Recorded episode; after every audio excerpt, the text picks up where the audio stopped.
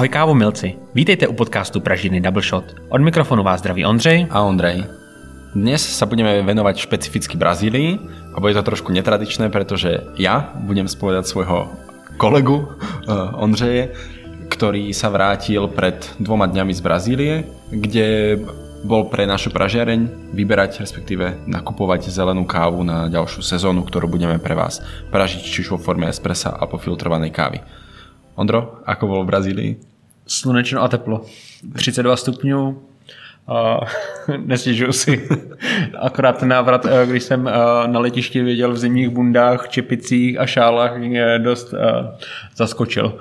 My sme spolu boli v Brazílii minulý rok, naštívili sme regióny Caparao a Vendanova. Ty si tento rok sa pohyboval na iných miestach. Vlastně jsem se poprvé dostal přímo na FAF, na Fazenda Ambiental Fortaleza, který leží v regionu nebo ve státě São Paulo v municipalitě Mokoka. Ja len uvediem pre tých, ktorí nepoznáte tú skratku FAF, alebo čo Fazenda Ambiental Fortaleza je. Je to náš e, partner pri nákupe zelenej kávy z Brazílie, s ktorým pracujeme už 9. rokom a od ktorého nakupujeme e, v podstate všetky naše brazilské kávy zo všetkých troch regiónov. Mokoka, Caparao alebo Vendanova. Dnes sa budeme špecificky venovať teda regiónu Mokoka, ktorý je náš čo sa týka objemu kávy, ktorý nakupujeme, náš najväčší región, náš hlavný región a stretávame sa tu s farmármi, ako je Joao Hamilton, Valdir Ferreira, Ivan, čo je Joao brat a ešte je tu Celzo a Gertrudes. Odo, ty si navštívil všetkých týchto farmárov, ktorých som teraz vymenoval, alebo bolo ich, bolo ich dokonca viac? Navštívili jsme Joa, Salza a Gertrudu, Ivana s jeho ženou Rose.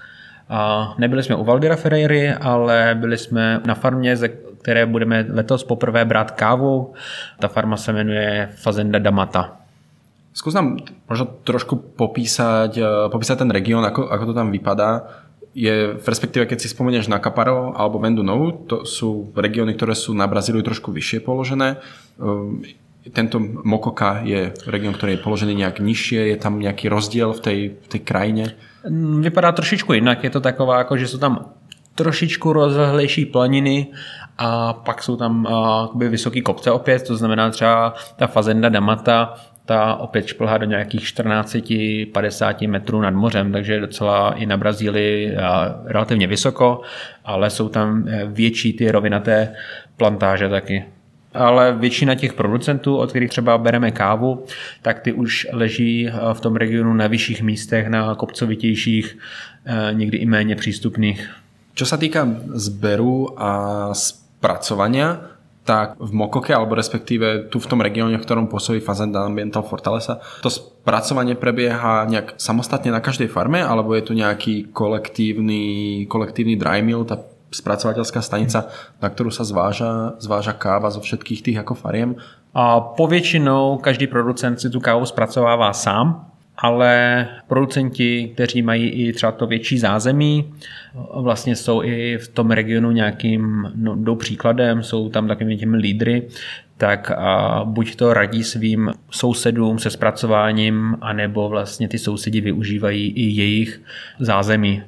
Takže tá spolupráca tu vlastne funguje na tom, že Fazend Ambiental Fortaleza vykupuje kávu od tých okolitých farmárov, alebo tí okolití farmári spolupracujú s, s FAFom tak, že si spracujú svoju kávu a donesú im ju pod svojím menom, pod svojou značkou, pod svojou farmou a Fazenda Ambiental Fortaleza len sprostredkováva kontakty s tými, s tými pražiarňami. Je to tak i tak já bych rozdělil ty činnosti Fazenda a Metal Fortaleza jakoby na dvě části. Jedno je produkce kávy a druhá je exportní činnost, nebo ten prodej. To znamená, když se tu bavíme o té produkci, tak je to o tom, že oni sami sklidí kávu ze svých farem nebo vykoupí třešně od okolních producentů a prodávají to pod jménem těch producentů.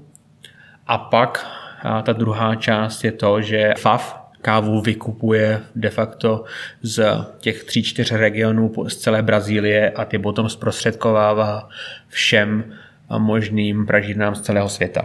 Víš, víš aj nejaké celkové číslo tých farmárov, s ktorými FAF spolupracuje v regióne Mokoka?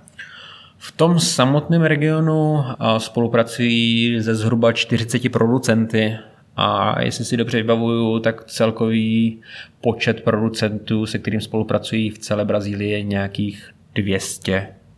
Dohromady vo všetkých, Dohromady vo všetkých tých regiónoch, ktoré, ktorých vlastne majú nejaké tie svoje, svoje operácie alebo projekty. Tak, je to tak. To tak nazvem. Ako prebieha samotný zber? Brazília je známa tým, alebo respektíve, keď niekto sa možno pozrie na Brazíliu z toho kávového pohľadu, tak sa mu asi vybavia ako rozláhlé farmy, mechanicky spracovávané tými kávovými kombajnami. Ako prebieha zber v tomto regióne? Je to tak, ako to poznáme, proste tradičný zber pri výberovej káve, všetko ručne, alebo sa používajú nejaké mechanizmy? Když to vezmu obecně, jelikož je tam dost rovin, tak jsou tam farmy, které jsou rozlehlé a probíhá tam ten sběr strojově. A bavíme se stále o farmách, které produkují i výběrovou kávu. Většina producentů, se kterými FAV spolupracuje, tak leží už v těch vyšších polohách a v méně přístupném kopcovitějším terénu. Sběr probíhá převážně ručně, tak jak můžeme znát z dalších producentských zemí, ale sběr ruční tady začíná být docela velkým problémem ze dvou důvodů. Prvním důvodem je vysoká cena pracovní síly, to znamená, že musíte těm zaměstnancům nebo lidem, které najmete, platit a docela vysoké peníze. Víš, kolko je schopný zarobit sběrač kávy? Nepamatuju si upřímně. Já jsem, já jsem někde viděl čísla, že se pohybuje někde mezi 50 a 70 dolármi za den, čo je čo mi príde, že je docela jako slušné číslo, keď to tak jako prerátame spätne na české koruny. Ale je to len niečo, čo som niekde našiel v nejakých ako údajoch na, na internete, rôznych publikáciách, takže ale či nemáš nějak jako... Nemám, nemám. Upřímně nějak na tuhle otázku jsem zapomněl vždycky, eh, když jsme někam přijeli, bavili jsme se s těma lidma, člověk má vždycky asi tak jako připravených 100 otázek, ale dostane se tak k pěti, protože vždycky ta diskuze se potom někam jako vyne jinam. A, takže to si upřímně nepamatuju ale vím, že největším problémem je to, že i přes relativně vysoký, vysoký plat nebo vysokou mzdu, tak ty sběrači tam nejsou a vlastně ty lidi tuhle tu práci nechtějí vůbec dělat. Kvůli fyzické náročnosti? Alebo... A prostě si najdou jednodušší práci. Je tam nedostatek pracovní síly taky. Jasné.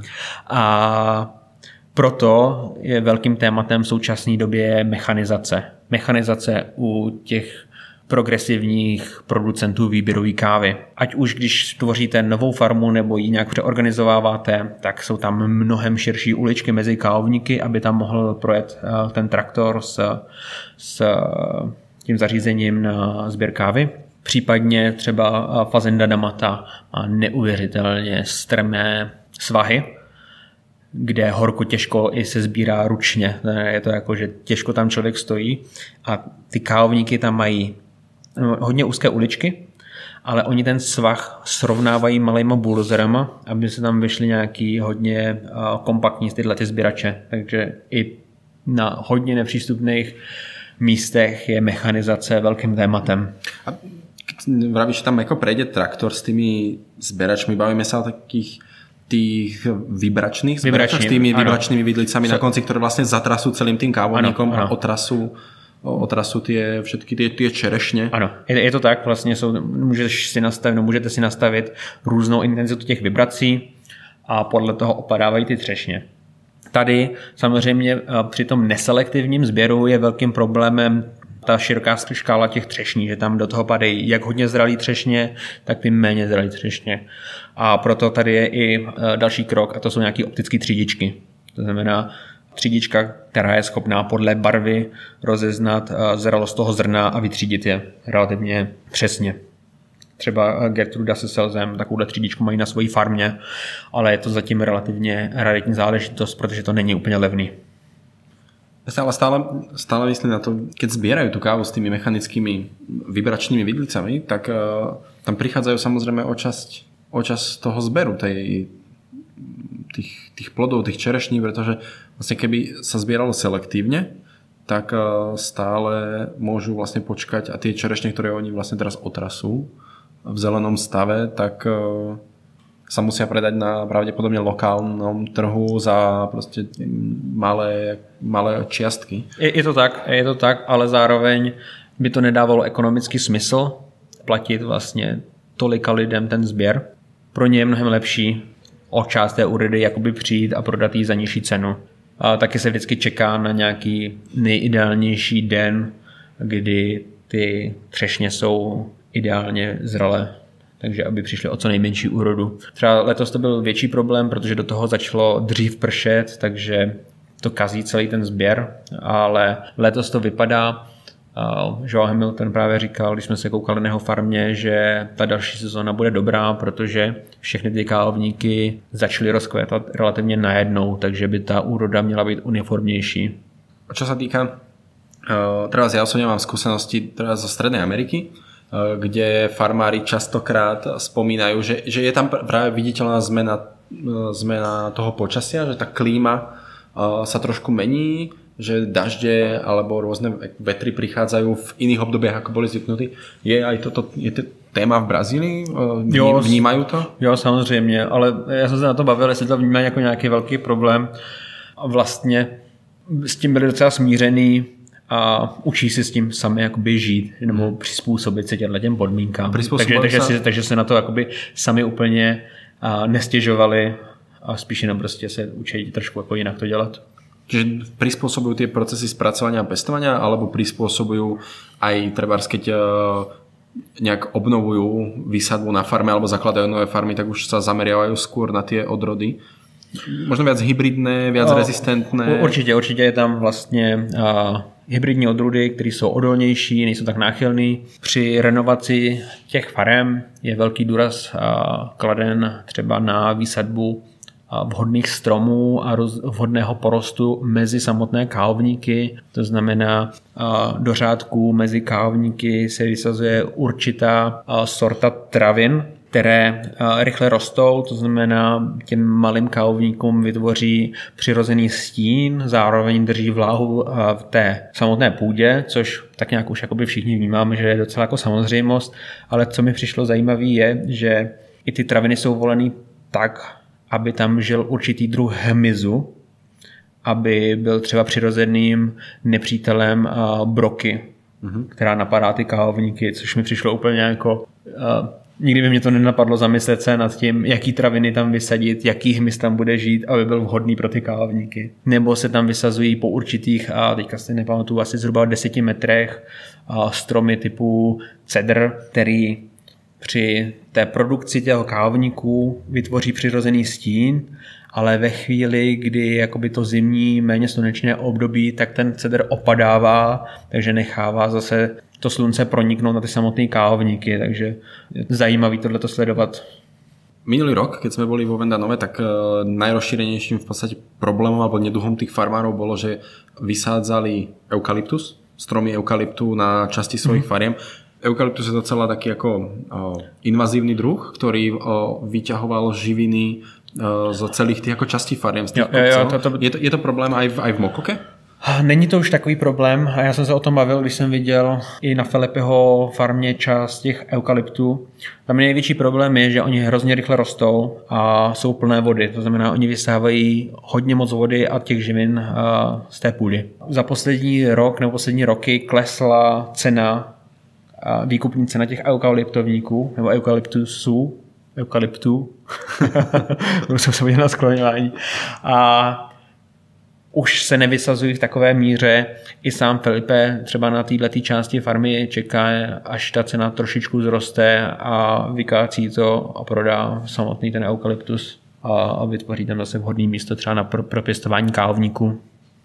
V tomto regioně, alebo v té oblasti, kterou jste teraz naštívili, je určitě patrný ten viditeľný ten vplyv FAFu, Fazendy Ambiental Fortaleza, ktorá je vlastne plne organická farma. První kávová organická farma v Brazílii. Takže oni, oni sa snažia pravdepodobne tie svoje postupy, ktoré aplikovali u seba, sa snažia preniesť aj na tých svojich partnerských farmárov. Mal si možnosť vidieť farmu, ktorá bola trebárs vedená týmto organickým spôsobom a potom farmu, ktorá týmto spôsobom vedená nebola a či tam boli nejaké rozdiely? A Tolik ne, jakoby těch farem jsme zase tolik nenavštívili a de facto jsme navštívili producenty, se kterými každý rok spolupracujeme. Který jsou součástí tohoto který programu. jsou součástí tohoto programu, to znamená třeba Joe Hamilton, který v roce 2006 přešel na to organické pěstování. Myslím, že byl prvý a na něho se nějak tak jako nabalovali jeden ty další. alebo jeden přesně z tak. prvních. A, a vlastně Joao je třeba v tomhletom regionu a se Hedy Cigano a takovým jako lídrem, který teďka společně s FAFem buduje sprac, velký zpracovatelský závod, sklad, měla by tam být nějaký cuppingový, cuppingová laboratoř a v podstatě měl by být zase tím letím centrem toho vzdělávání a nějakým tím lídrem, kde ty sousední producenti by se měli učit, nebo ne, měli by se učit, měli by vidět, jak to může fungovat, protože vždycky nejhorší problémem je ty lidi přesvědčit, že ten daný způsob, třeba teďka to organické zemědělství a dává smysl, že se to projeví kvalitativně.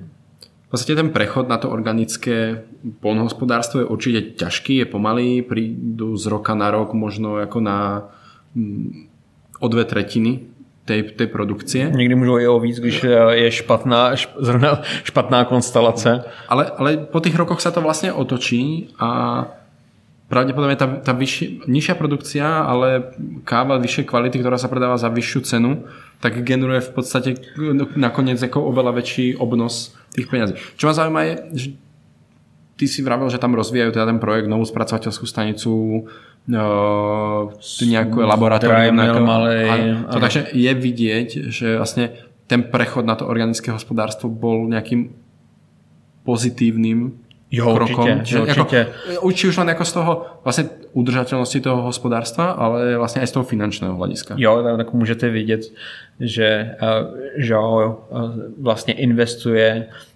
do těch dalších, do toho dalšího vývoje. Vidíte, jak ty farmy vypadají, že ty, těm kávovníkům se tam daří a je to o tom jenom že zkoušet ty nové postupy nebo ty, zaved, ty prověřené postupy, který někdo má. A proto je důležitý třeba, že i FAF má de facto takové ukázkové farmy, jak to vypadá v reálu. Vždycky je jednodušší někoho přesvědčit tím příkladem, který už jako máte, že podívej se, takhle to funguje. A dejú sa tieto investície len nejak centrálne, treba u Joao Hamiltona, ktorý je asi najväčší producent v tej oblasti a na Fazende Ambiental Fortaleza, ktorý je vlastne strediskom toho, alebo aj tí ostatní menší farmári majú svoje nejaké mikroprojekty, na ktorých pracujú. Je velmi zajímavý vidět tu práci FAFu, že samotný FAF se snaží o zprostředkování nějakého dlouhodobého partnerství mezi pražírnami a samotnými producenty, aby to dávalo nějaký dlouhodobější smysl, aby vlastně ta samotná pražírna s tím producentem dlouhodobě spolupracovali a obě dvě strany viděli nějaký dlouhodobější výsledek.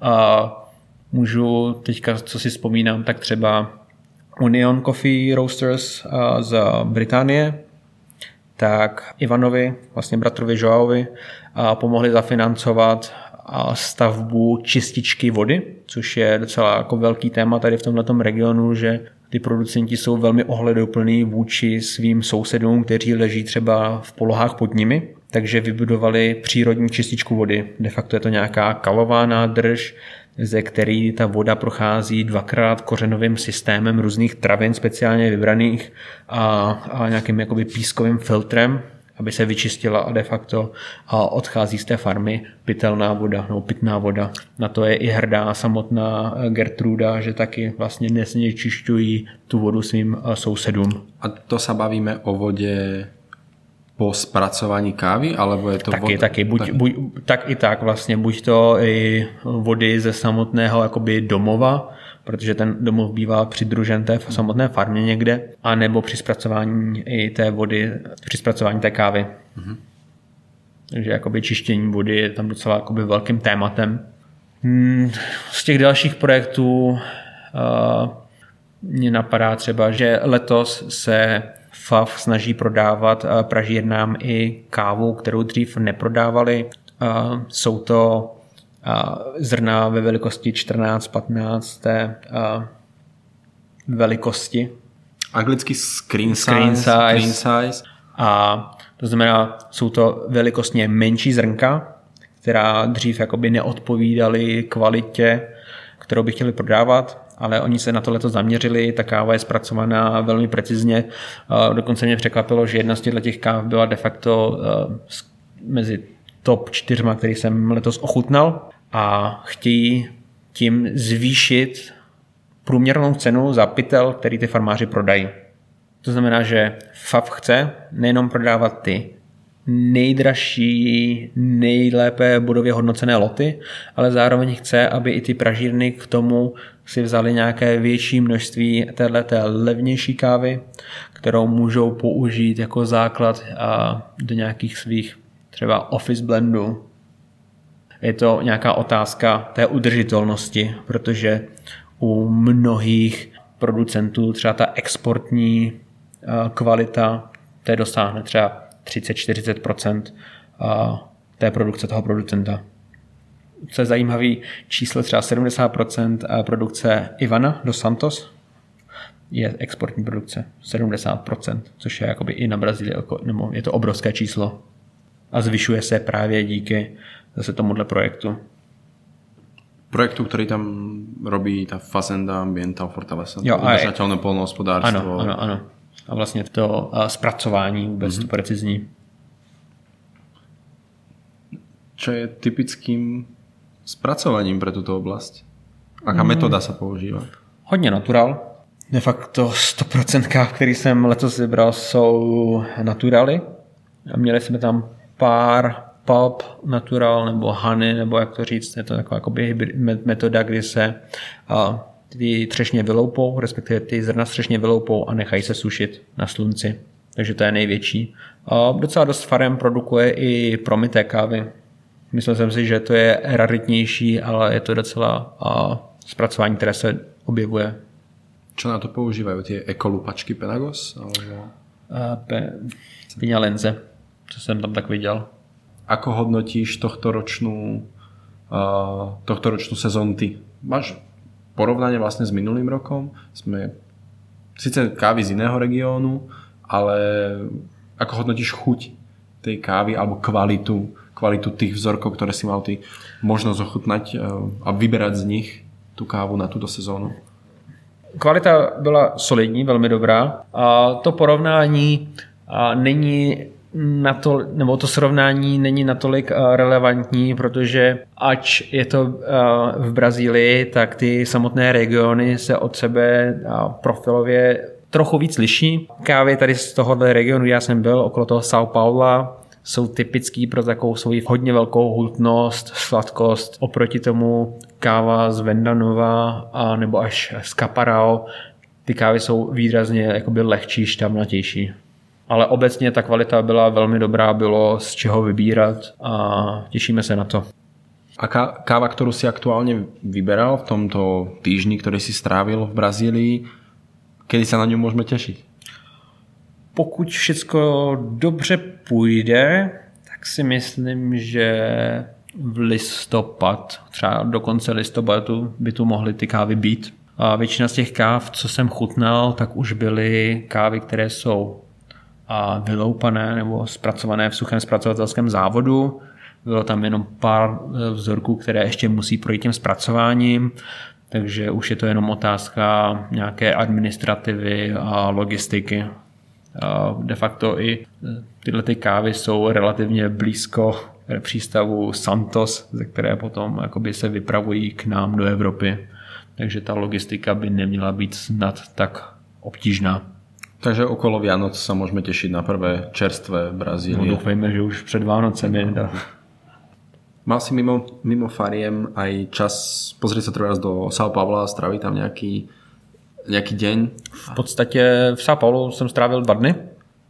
V sobotu, neděli před mým odletem, kdy ještě jeden den jsme dělali v Izoe Café, což je kavárna pražírna Filipeho tak potom jsem jakoby proběhnul i město a ta kávová kultura samotná tam vzrůstá, co se týká specialty coffee. Je to super vidět.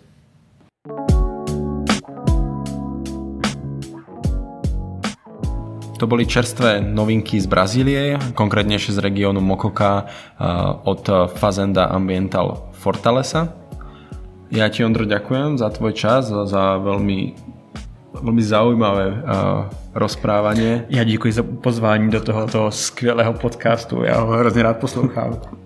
to som rád. Uh, a ak sa vám táto časť páčila, tak nám uh, môžete treba na e-mail podcast.doubleshot.cz poslať nejaké svoje dojmy, prípadne nápady, ktoré by vás zaujímali a chceli by ste o nich počuť viac.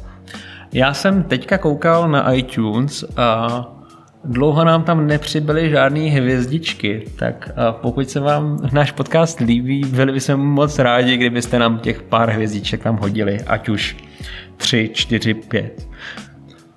A môžete si nás takisto naladiť e, na iTunes, Spotify, Google Podcast alebo v ktorejkoľvek vašej obľúbenej podcastovej aplikácii. Přesně tak, jak se teďka všude říká.